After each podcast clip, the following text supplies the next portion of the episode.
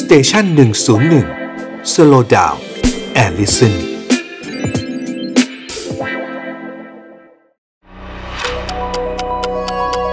Histofun Podcast เพราะประวัติศาสตร์เป็นเรื่องสนุก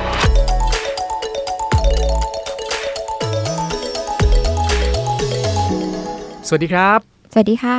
ต้อนรับเข้าสู่ Histofun Podcast นะครับ เพราะประวัติศาสตร์เป็นเรื่องสนุกครับ วันนี้นะคะจะมีเรื่องมาฝาก พูดถึงเรื่องของอภิมหาการเลือกตั้งที่โคตรโกงมากที่สุดในโลกอ่าไม่ใช่โกงธรรมดาฟัเนาะไหโคตรโกงด้วยนะ แล้วก็ใช่ค่ะมากที่สุดในโลกด้วย ใช่ เพราะว่ามันติดอันดับโลกนะคะ Guinness Book of World Records เนี่ยบันทึกว่ามันเป็นการเลือกตั้งที่โกงมากที่สุดในโลกเห็นไหมมันมีมันมีการการันตีอืมค่ะ มันอยู่ที่ประเทศไลบีเรียค่ะไลบีเรียนี่มันเป็นประเทศอยู่ในแบบแอฟริกาตะวันตก ที่มาเขาเนี่ยนะคะเอ่อในการตั้งประเทศเนี่ยน่าสนใจนะคะคุณน้ำมนต์อืมเพราะว่ามันเป็นประเทศที่เอ่อคาว่าไลบีเรียมันมาจากคาว่า liberal อืมที่ที่แปลว่าเสรีภาพอะค่ะครับเอ่อประเทศเนี้ยเนี่ยมันเป็นถิ่นฐานที่อยู่ของลูกหลานทาสผิวดำที่ถูกปลดปล่อยมาจากอเมริกา แล้วก็ต้องการกลับแอฟริกาอืมอ่าเพราะฉะนั้นเนี่ยเออแล้วพอถึงยุคที่เหมือนอเมริกาปลดปล่อยทาสอะค่ะเลิกทาสก็เลยสนับสนุนการย้ายถิ่นฐานของทาสผิวดำกลุ่มนี้ เสร็จแล้วเนี่ยเขาบอกว่าอัตราการย้ายถิ่นฐานมาครั้งเนี้ยมันก่อให้เกิดความวุ่นวายในประเทศไลบีเรียตั้งแต่ตอนเริ่มก่อตั้งประเทศเลยนะคะอืมเพราะว่าเขาบอกว่าผู้ที่ย้ายถิ่นฐานมาเนี่ยนะคะเออเขาบอกมีผู้อพยพประมาณ 4,500 กว่าคน แต่ว่ารอดชีวิตเหลือแค่ 1,800 กว่าคนอืมเขาบอกว่านับว่าเป็นอัตราการตายของผู้ตั้งถิ่นฐานที่สูงที่สุดในประวัติศาสตร์ของมนุษยชาติเลยอ่า แล้วพอเข้ามาอย่างที่บอกค่ะ มันเป็นลักษณะแบบนี้มันก็เลยเกิดการวุ่นวายอะค่ะ ก็คือมีการแบบว่าเอ่อขัดแย้งกันระหว่างกลุ่มลูกท่าสที่อพยพมาอืมกับกลุ่มชนท้องถิ่นเดิมที่เขาอยู่ตรงนั้น เพราะฉะนั้นตลอดตลอดประวัติศาสตร์ของการก่อตั้งประเทศเขาก็เลยวุ่นวายมาตลอด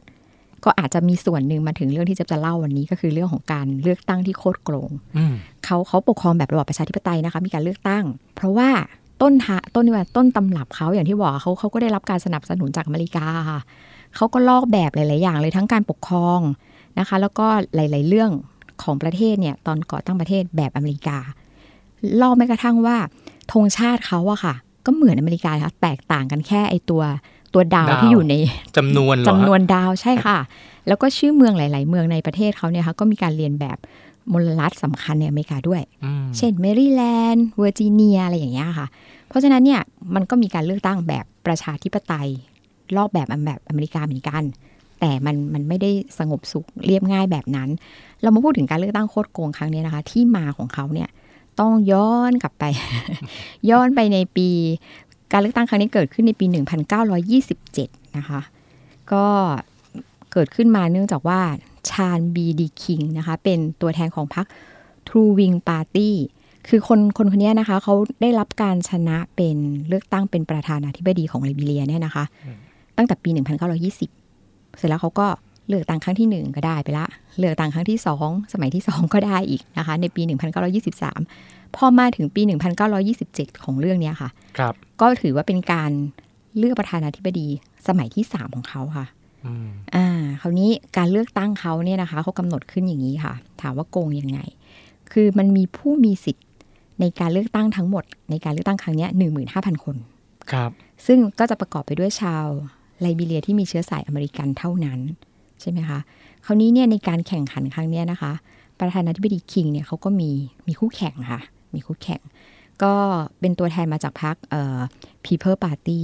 ชื่อ Thomas J. Faulkner ค่ะ ราวนี้พอเลือกตั้งกันเสร็จคุณอมรรู้ไหมคะผลการเลือกตั้งออกมาเป็นยังไง